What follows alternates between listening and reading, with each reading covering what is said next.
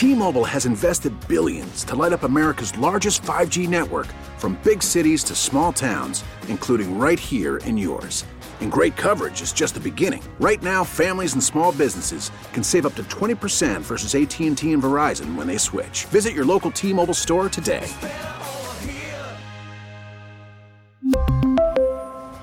Plan savings with 3 lines of T-Mobile Essentials versus comparable available plans. Plan features and taxes and fees may vary.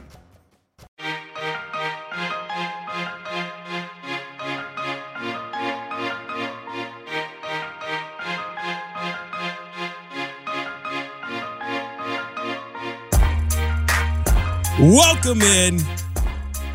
This is overtime with Jillian and Chris. My name is Chris Unocero, and uh, there's no Jillian Carroll here today. She is out of town. She's uh, too good for an hour. Too good us, for an hour for us. Too good for us for just an hour. So it is just me and my producer Julio Sanchez on the other side of the glass. I almost called the show the name of my podcast because we haven't done this show in a month and a half because K State has been preempting us for the last almost two months now. So uh, in these last in this last month and a half, I just started doing a uh, a podcast on the 435 Podcast Network, the Heat Magnet Podcast. It is the official professional wrestling podcast on the 435 Podcast Network. Congratulations. Thank to you, thank you, thank you. It's been in the works for a few months. Um, then we had uh, we had some technical issues here on our end, so we had to hold off on it because I was hoping to start it in October, and we didn't get to that. So started it a couple weeks ago. It's about two and a half weeks. I've gotten three episodes in. I'm really proud of it. So I would appreciate it if you would go to the 435 Podcast Network on the radio.com app or 610sports.com. And uh, I hope you would listen to it if you're a professional wrestling fan. And I would hope that you would subscribe to it. And if you're not a professional wrestling fan, subscribe to it anyways, because uh, I could use those numbers. So hook me up on that. Um, what, what's been up with you, Julio? We I haven't seen. I've I've seen you a few days ago, but like first little, time we've done a show in Feeling a month rusty. and a half. Like you said, it's been what a month and a half. Yeah, yeah. And like, good thing I was doing the podcast because I would be extremely rusty. By the way, Going into today, today's show. congratulations on self promoting yourself. That was there's well done. Well, Well done. here, see, here's the thing. Earlier in the week, uh, our boss, Steven Spector, sent me an email says I need to promote this damn thing more. And so he's like, "You got to promote this more." You just promoted the hell out of it. I just promoted the hell out of it. This is probably the best promotion I've ever done for this new podcast I started doing. So I would appreciate it if you would please subscribe and listen to it, especially if you're a professional wrestling fan, because uh, I, I'm a big wrestling fan and I got a lot of hot takes about that genre of uh, of sports entertainment. So uh, I would What, what is appreciate the if you listen. age? What's age appropriate for wrestling? Is there is there ever an age where it shouldn't matter Um, that much? I don't want to offend you, but is there an See- age when you have to cut it off? Here's the thing: a lot of people think that this is a young man's form Here's of entertainment. It's not. The average median age for like Uh, WWE's fan is like baseball's median age, because wrestling was a whole hell of a lot more. Baseball's the old man sport. Yeah, wrestling is wrestling is wrestling is wrestling's average like WWE's average audience is right around 54 55 years old. That the demographics are saying these guys are actually really old who are watching it because these are the same people that watched wrestling 30 years ago back when they were younger and there were like bigger stars back then. I feel like I'm being the old man saying this, but it's not even close to what it was when Oh no. I was young. I, I agree with that. It, popularity wise, like 20 years Back ago, in my day. it was 20 years ago, it was like way more popular than it is right now. But it's still, I mean, it's still one of the, it, each of the wrestling shows are one of the top shows on cable or broadcast television every night. And it still has a really good following. We still get thousands of people that go watch the WWE at the Sprint Center when they come here. So, but there's a cutoff, right? There is a cutoff age wise. Like I feel like I like mean, past death- like 30, death you is a probably don't need to be that into wrestling. no, death is a cutoff. There's, they're old. It's baseball's audience. Dusty's back here giving me a hard time about Of it. course he is. Because Dusty Dusty. knows It's I'm true. right. You have to Dusty knows I'm right. Dusty knows I am correct on this, and that it is not like I said. professional wrestling has an older fan base because a lot of these people have been watching since the 70s and 80s. Who's giving you these numbers? Uh, the internet. It's nonsense. The internet. There's like demographics out that show that wrestling's audience is really old. So you should you should do some research for you. I'd rather not. So we've got a good show for, coming up for you today. We are only here until four o'clock. At four o'clock, K State football, their pregame show is going to start. K State is playing against Texas Tech. Chris Klieman's first year. He is in a little bit of a rough patch right now, but he is starting to come. You know, he's he's had a good first season, I think, and they have a chance to finish the season strong and really make waves in building themselves up to what the program used to be under Bill Snyder like 15 almost 20 years ago. Right now they are in a in a really really interesting position. I I talked about this um I talked about this a couple weeks ago on Bink at Night. And I was talking about how K-State has a lot of talent on there and the problem is is that talent while good that talent is not good enough to like compete with the texases with the oklahomas with the blue bloods in college football and as much as coaching is going to be important recruiting is going to be very important as well if not more important for a program like k-state mainly just because of the fact that in college football you can coach guys up we've seen guys like gary pinkel coach guys up to a certain level but they only compete at a certain level. They never reach the elite status because they're not able to recruit that top tier talent. They'll recruit guys that can play in the NFL, but it's like maybe three guys on their team at a time that can play in the NFL versus like the top tier teams where they're probably going to have three or four guys a year, if not more, going into the NFL. So, what's important right now for Klieman and for K State is that they've got to win big games. And they've got to go out whenever they're on national television, whenever they're under the spotlight, they've got to go out and show that they've got a system that'll allow players to translate over from high school to college and potentially to the pros. And they got to show that this is not a, a, program that is just going to be up and down roller coaster his entire time. So basically, the same program as Bill Snyder. Yeah, you don't want to have Bill Snyder's program the last 10 years. You want to have his program 20 years ago where you were consistent. So it's going to be important right now for Klieman to finish strong on the year. Um, they're really going to need Skylar Thompson to come out there and play great because quarterback play is a really big showing. Because we already know recruiting quarterbacks is hard, recruiting great quarterbacks is really hard. And uh, he's going to need one if he wants this system to work, and it's going to be vital that over the you know at the end of this year, their bowl game's going to be big, and obviously next season is going to be huge because it'll be his first full recruiting class. He is going to need to start that year off strong. I actually think I've been impressed with what he's done, but like you watch this team right now, you know they they're on they got Bill Snyder's talent, and Bill Snyder's talent wasn't good enough to go out there and win the Big Twelve. So very important, I think, how they finish the season. Um, this, I mean, Texas Tech really isn't much of a program since they got rid of Cliff, Cliff Kingsbury. But this they weren't much of a program with him. No, I mean, no, they were exciting to watch. They, you know, they they doesn't mean they were good. They were exciting to watch, but they still they, weren't very they, good. They had some good. I mean, they had some fun games to watch, but they're not much of anything right now. They're not even what they're, they're not even close to what they were with Kingsbury there. So, um, definitely interested in seeing how K State performs. Like I said, four o'clock pregame. Six o'clock is when they are going to kick off here on 610 Sports Radio. KU, KU has had an interesting year to say the least. So uh, K State, KU lost to Iowa State today.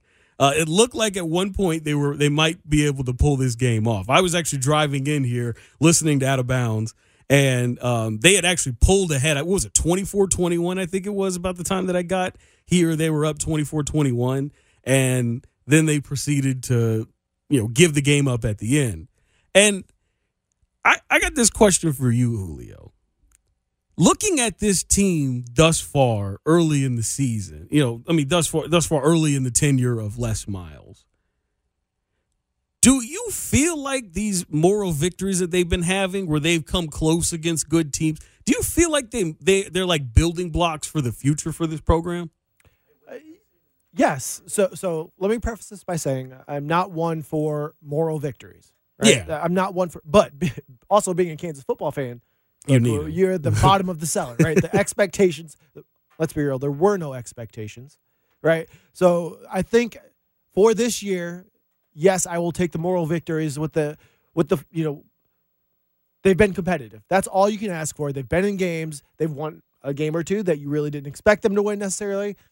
I'll take the moral victory. I think there's different tiers, right? There's this bottom tier, the the basement.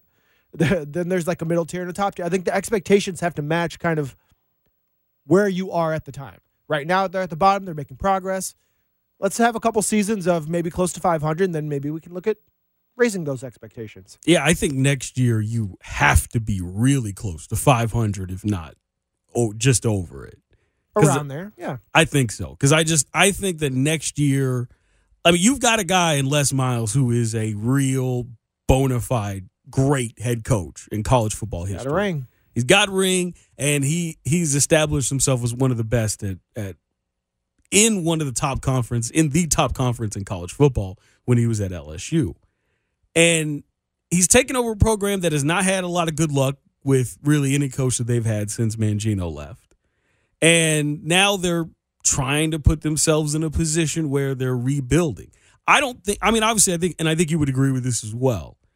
Les Miles is not the future of this program. He's just a building block, a foundational guy. And then you I would agree.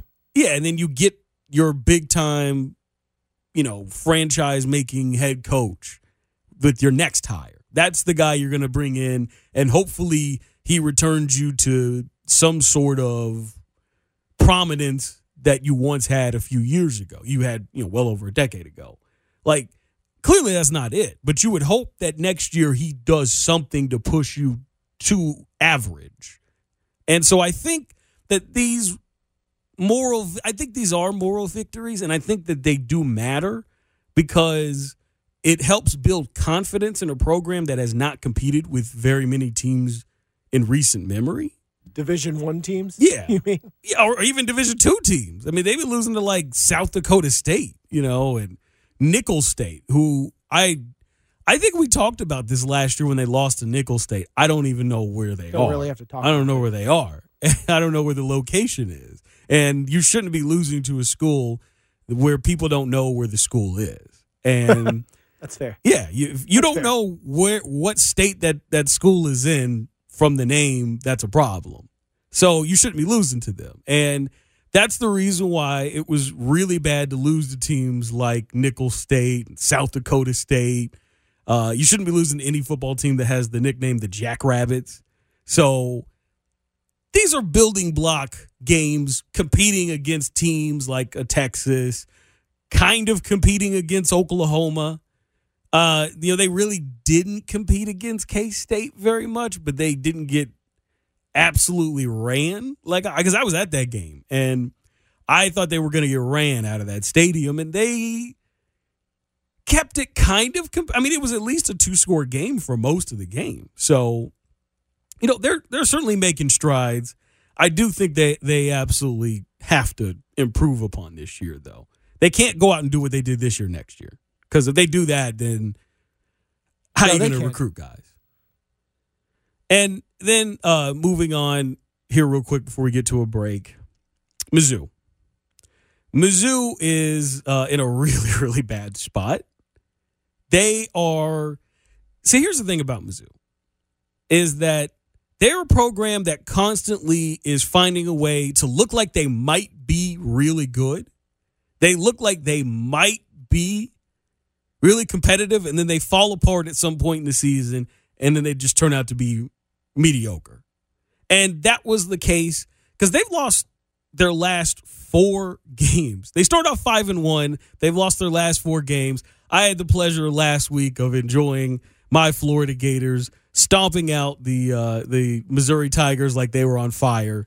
And uh, now they're in a position where they, I mean, they might lose because they got Tennessee at six thirty tonight. Uh, you can hear that game over on uh, on uh, ninety eight point one KMBZ, and then next week they've got Arkansas, which is like their fake rivalry game that they do because they don't play Kansas anymore. And I think that I, I think right now, no matter what happens, they got to get rid of Barry Odom after this year. I think at this point now, Barry Odom's twenty four and twenty four on on in his career at Mizzou. One more year? You don't think one No. more year? No, I thought he should have been fired after last year. And the only reason why he kept his job was because they got hot at the end of the year. And they went out and beat teams like they beat Florida. I mean, they they beat the mess out of Florida last year. Felipe Franks lost his job after that game, and then Kyle Trask got injured and he got his job back a few days later. But like they are a team that like looks like they might be really good and then they fall apart at some point during the season. And you just you don't build on that. Not when it's happening week after week after week. And so I think if you're if you are um Mizzou, you got to get you a big time like up and coming coach. Get you a coach that's like at a program that is not going anywhere and then maybe you uh, what was it Norvell I think his name is from like Memphis. Get a guy like that, you know. They've been missing out on opportunities with some of these young, really good coaches, and they need to go out there and get themselves a young, up and coming coach. that's at like a mid major, and that you can build around, and is at some point going to be able to recruit because none of these teams here, Kansas, K State, Mizzou, none of these guys can recruit here in Kansas City all these other schools outside of the city are taking all these young recruits. So I think at this point we already know Barry Odom can't recruit here. Can't really. He's not doing a good job coaching here. So I think that you've got to find a way to get you a young coach that's going to build long term, and then I think you got to find a way to start bringing in guys here in Kansas City. And Barry Odom clearly can't do that right now. So I think it's a good job to let him go. And I think that at this point, nothing that he does the final couple games of the season is going to save his job. Coming up next, I'm going to tell you why the Chiefs' win over the Chargers on Monday Night Football was likely the most impressive win of the season.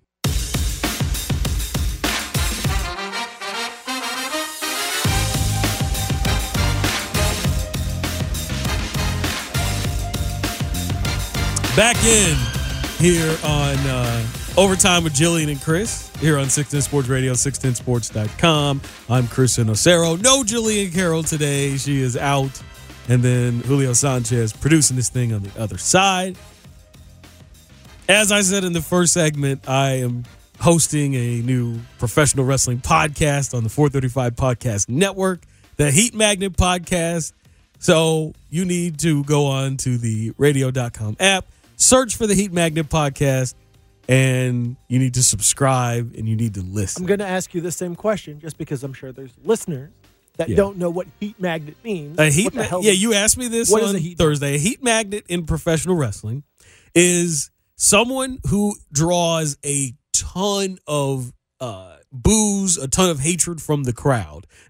Now, usually it's a bad guy, a villain, or as they call him in wrestling, patron. a heel. But it can also be a good guy sometimes if the fans don't like that good guy. But yeah, I, it is usually someone who draws a lot of jeers from the crowd, a lot of hatred from the crowd, and uh, and uh, I can uh, attest from my personal experience working here right at. Six Ten Sports Yeah. Radio.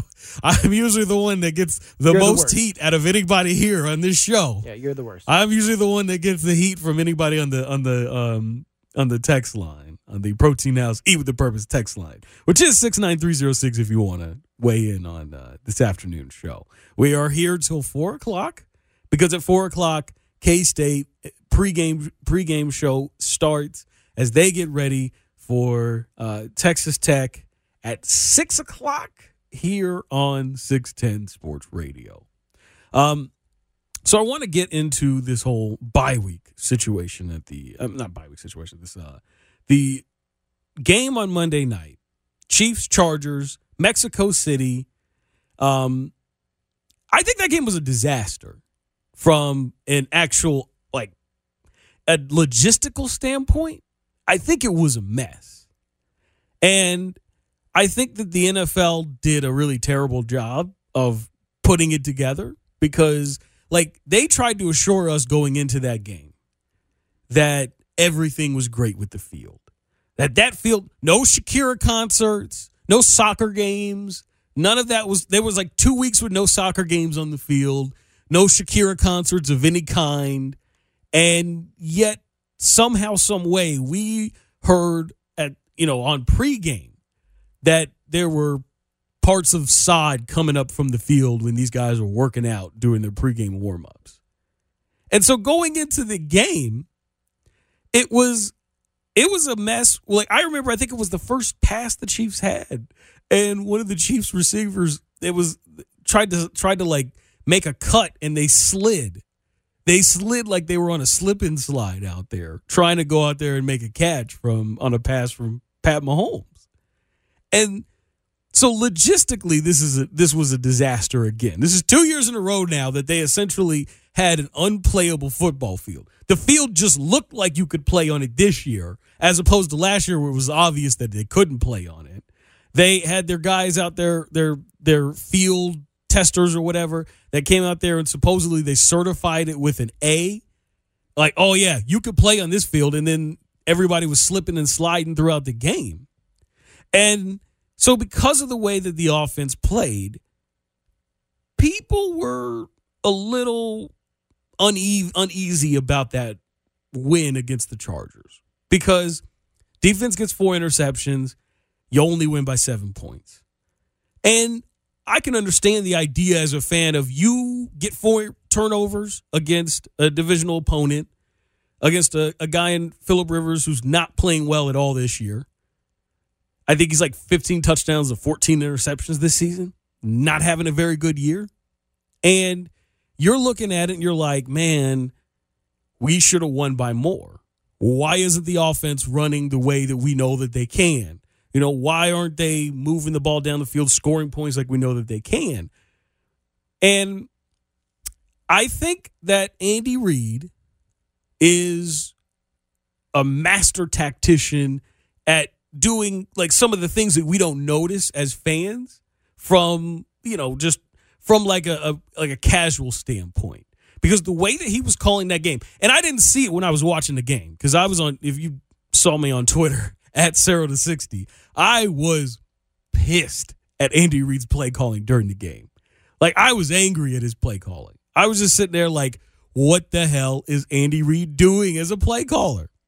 And then you really think about it after the game and you're like, no, Andy Reid was smart because we saw early in that game Tyreek Hill go down with a hamstring injury.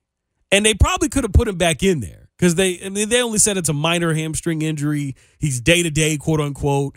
They were they had like this vibrating machine thing or whatever that they were using on the back of his uh on the on his hamstring there on the sideline. Uh, it actually looked like it felt pretty good. It looked like something that uh, I need to tell my girlfriend she need to get me because uh, it was looking it was looking. I was like, man, I could use one of them massager things. Um, I think Pat Mahomes' girlfriend she had she said what the official name was on Twitter, but it was like really technical, so I didn't remember that. But it was pretty apparent to me and to a lot of fans that that field was really trash. And if I'm Andy Reid and I'm looking at that field and I'm seeing these the the sod come up before the game even starts. When these guys are just doing their carioca's and high knees to warm up before the game. And I'm trying to judge whether or not I want to allow my guys to go all out when I know that we've been injury plagued all year long. Maybe I'm not going to go out and show everything I got. Maybe I'm going to do just enough to win. And if my defense plays well, well, that means that I can ev- show even less. I mean, I was I was producing on Wednesday the uh, Arrowhead Pride um, Arrowhead Pride Radio, and it was one of the things that Kent talked about was that you know he watched that game back on all twenty two, and it looked like a lot of times Andy was just running the same play multiple times on series or multiple times in a quarter, and so you look at that, and he dumbs down the the game plan, and the offense was really out of character because they were they were running the Alex Smith offense in that game. Have a hard time believing that Andy wanted to show everything he had in a game where you were essentially playing on a slip and slide, and you had one of your receivers, you know, go down with a minor hamstring injury, and you're sitting here like, you know, what happens if our you know, one of our other guys gets hurt. What happens if, you know, Patrick is scrambling on the outside and he tries to make a cut to fight for an extra yard and he tears an ACL because the sod underneath uh, breaks off from the rest of the field and, you know, he's his knee is in an awkward awkward angle there. You got to think about that stuff. So I think that Andy likely held off and when the defense came came up and they started playing well and they started getting stops in their own territory they started getting turnovers cuz that was I think besides the Denver game that was probably the best the defenses looked in my opinion because they went out and they held a you know Philip isn't the same quarterback but he still is a talented quarterback they held him in, in check for most of that game. He really didn't. I mean, yeah, he, they got a lot of yards, but he didn't tear them up on the scoreboard. 17 points allowed against the Chargers, a team that uh, we saw at Arrowhead last year have no problem scoring points on you, especially at the end of that game. You know, where they were able to mount a very easy uh, game winning drive. And then twice at the goal line, they were able to fool your defense up so much that you blew two straight. I mean, they essentially, it was like they called the same play twice and they were able to get a touchdown and a two point conversion on it. So it's not like you were playing a scrub out there. And your defense came through. And if I'm Andy Reid, maybe I'm like, okay, let me not go out and give everything that I have as a play caller so I can make sure my guys don't get hurt. Let me play it safe here because I know my defense is playing well. I think that's probably what happened. I I think that's probably more likely than Andy Reid was just really really bad because I think that there are times whereas especially with his track record I think there are times where he's thinking about he's like thinking way in advance. And he's thinking of stretch run, he's thinking of playoffs, and he's like if if I let my guys go out there and then one of them gets hurt, like we've had an issue with all year long, well, all of a sudden now, these injuries are more impactful in November than they are in September. You know, he loses Patrick Mahomes now, it could be for the rest of the year. I mean, we were looking at the at the. I mean, we were very fortunate with Patrick Mahomes' injury happening when it do, when it did, because it meant he had plenty of time to rest up, to get back, and you know he's played well thus far.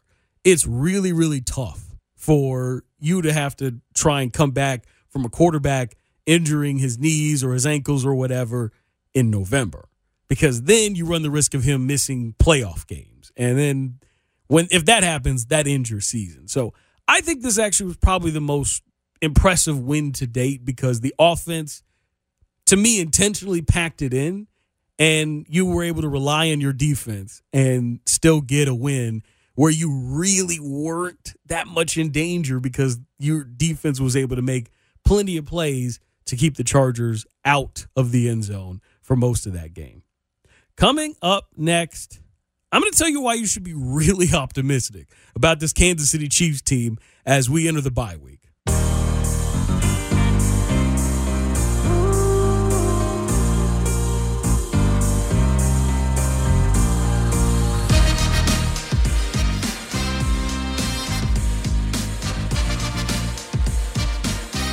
We are about 22 and a half minutes away from the start of K State pregame. So, for K State fans, make sure you keep it tuned here after the show so that you can listen to pregame for K State versus Texas Tech.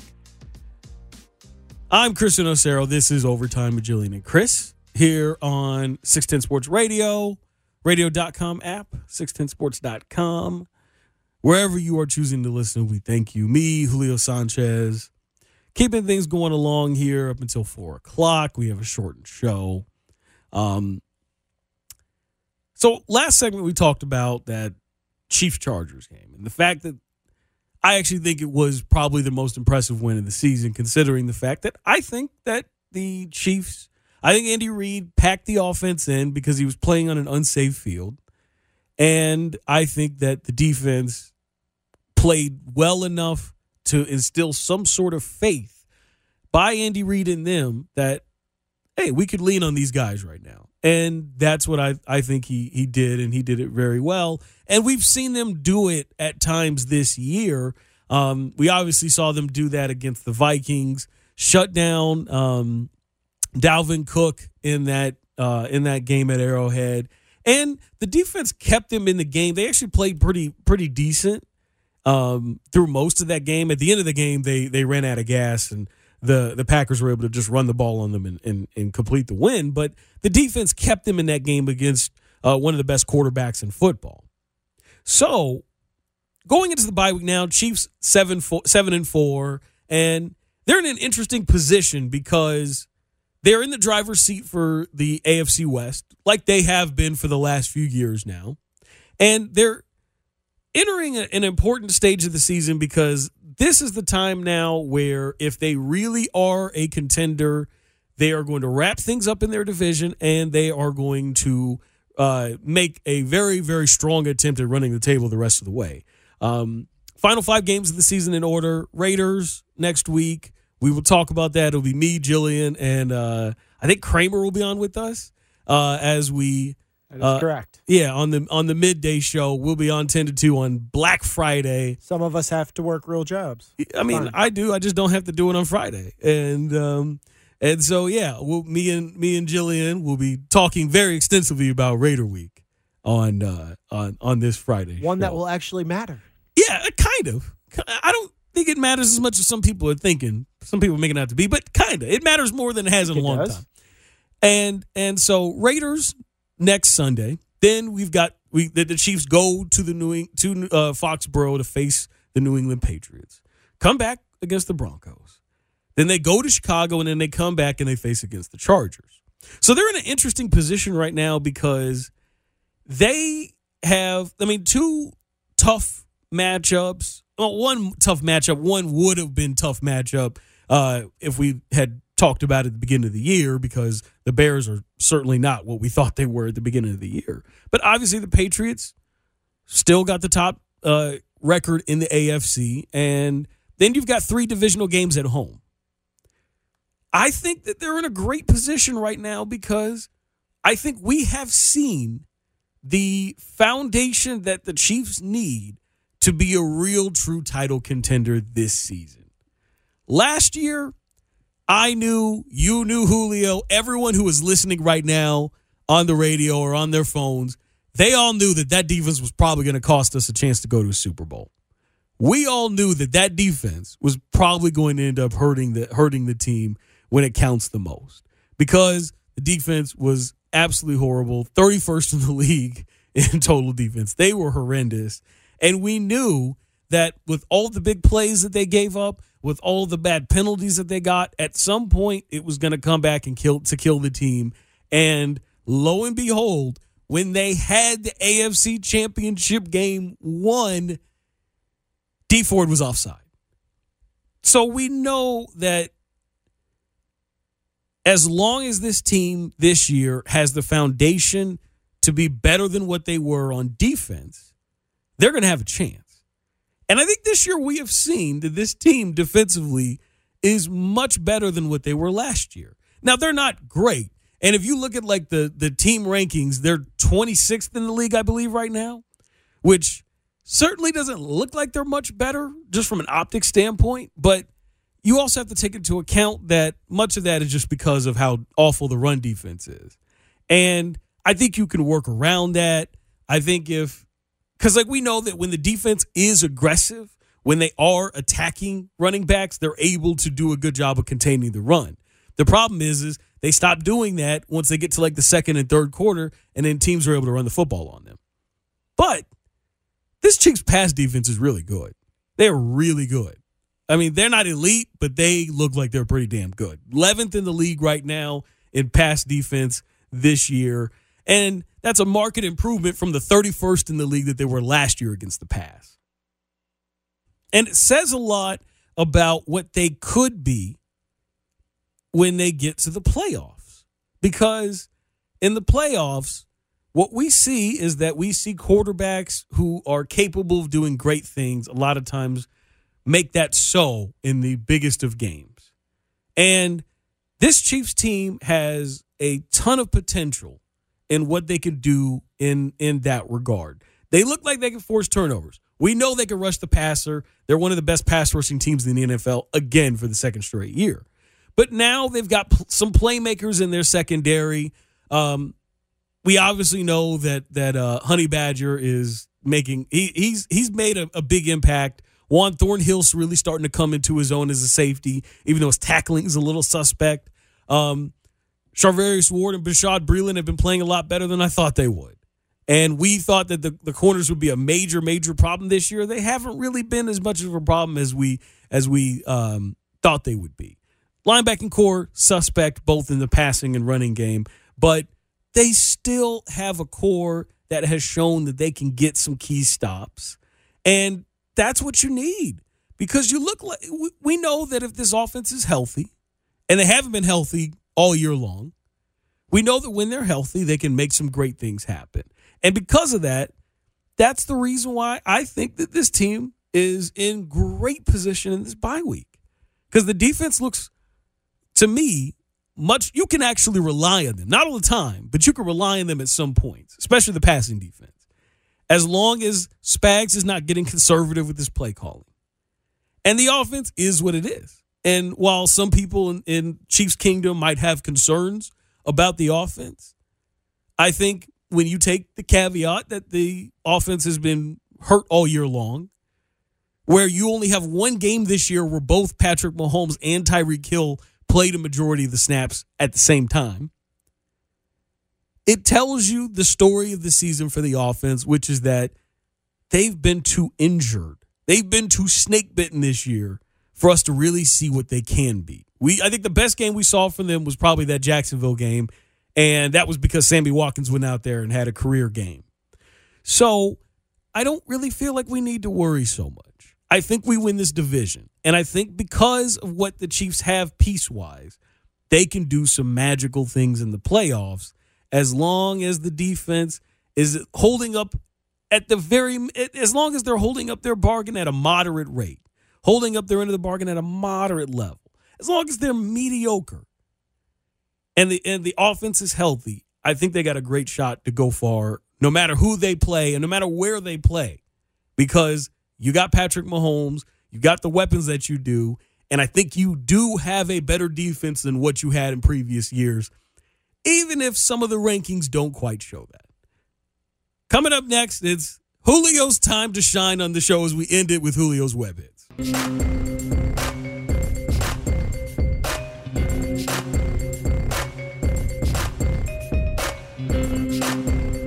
in here on overtime with Jillian and Chris. Just a final few minutes left before we got to wrap this thing up as K State pregame will begin at 4 o'clock. They get ready for their game against the Texas Tech Red Raiders, who are no longer fun without Cliff Kingsbury at the helm.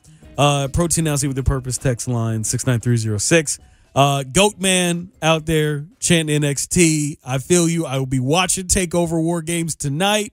And uh, make sure you hear my reaction on Thursday night on the Heat Magnet podcast on the 435 Podcast Network, the official wrestling podcast of the 435 Podcast Network. Let's get to Julio's web hits to wrap the show up.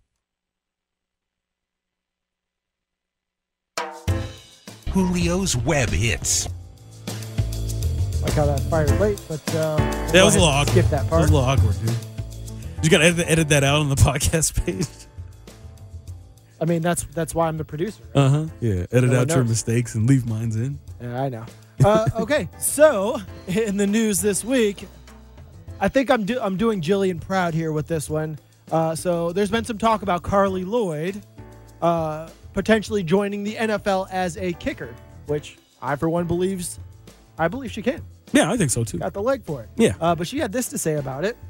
Yeah, you know, believe it or not, it's there's obviously a lot of other things that um, you know are a bit challenging with you know big men um, on the line and people running at you. Um, but uh, I've I have done it in pads and a helmet. Okay. Um, and you know did the the two step. Um, so I've I- I've realized that I can I can do it with with all that stuff. So um, it's just a matter of Yeah. So I, just a matter of her using that leg of hers. She sounds like she doesn't know the any. She can't she be sounds like she doesn't than- watch than football. Some of these NFL kickers, right? She, she sounds like she doesn't watch football. Nah, this and I, I tell you this, I think it would be great for her to be in the league because if, a female player in the in NFL, not something I would- would have ever thought I'd see in my lifetime, but also just because like she's gonna be maybe the first kicker I've ever seen that's gonna get like sponsorships. Like she's gonna I get go for it, man. She's gonna her. get sponsorships, and if she's really good, like Hall of Fame for sure. Because not only just because she's breaking that barrier, but if she's really good, like, I mean, that's a good publicity for your league. The NFL has uh, obviously not been too kind with women's issues, and so this would be great for them to kind of show that they're. It's a whole new demographic and a whole new market, right? And I just Rather think it'd be. I think. I think it'd be fun. go opposite. I think it'd be fun to have her out here kicking field goals. I, I say go for it, man. Yeah, I mean, they should try to see if some of these other women want to go out there and try. I want to see other soccer. I want to see if David Beckham wants to, you know, try to kick f- field goals I'll in the pass on NFL. that. I'll take our Zlatan, maybe Zlatan for sure. That might be more. entertaining. Zlatan would be fun. might be more entertaining. He would be fun. He'd be talking trash on the opposing team the entire time. Uh, th- this one's for you. Up next, uh, so, since you're, you know, every segment we come back, you're kind of pushing your Pushing my podcast. Your Heat Magnet Heat Magnet podcast. podcast. Uh, the 435 Texans Network. linebacker crew came into Thursday night football with, uh, well, meaning some serious business. And look, there you mentioned the linebackers. Hey, oh, Texas linebackers You know we're a little ready to fight Mortal Kombat, huh? You know we're a little different. I love it. They came in wearing some Mortal Kombat gear, uh, and they really showed out uh, as uh, they won pretty handily.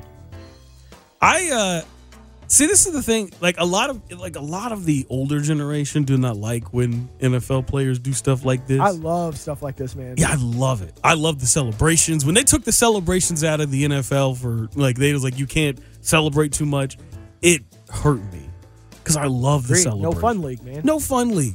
So I love stuff like this. I remember when uh, the Pistons won the uh, NBA championship. I think it was in 04, uh, maybe it was 05.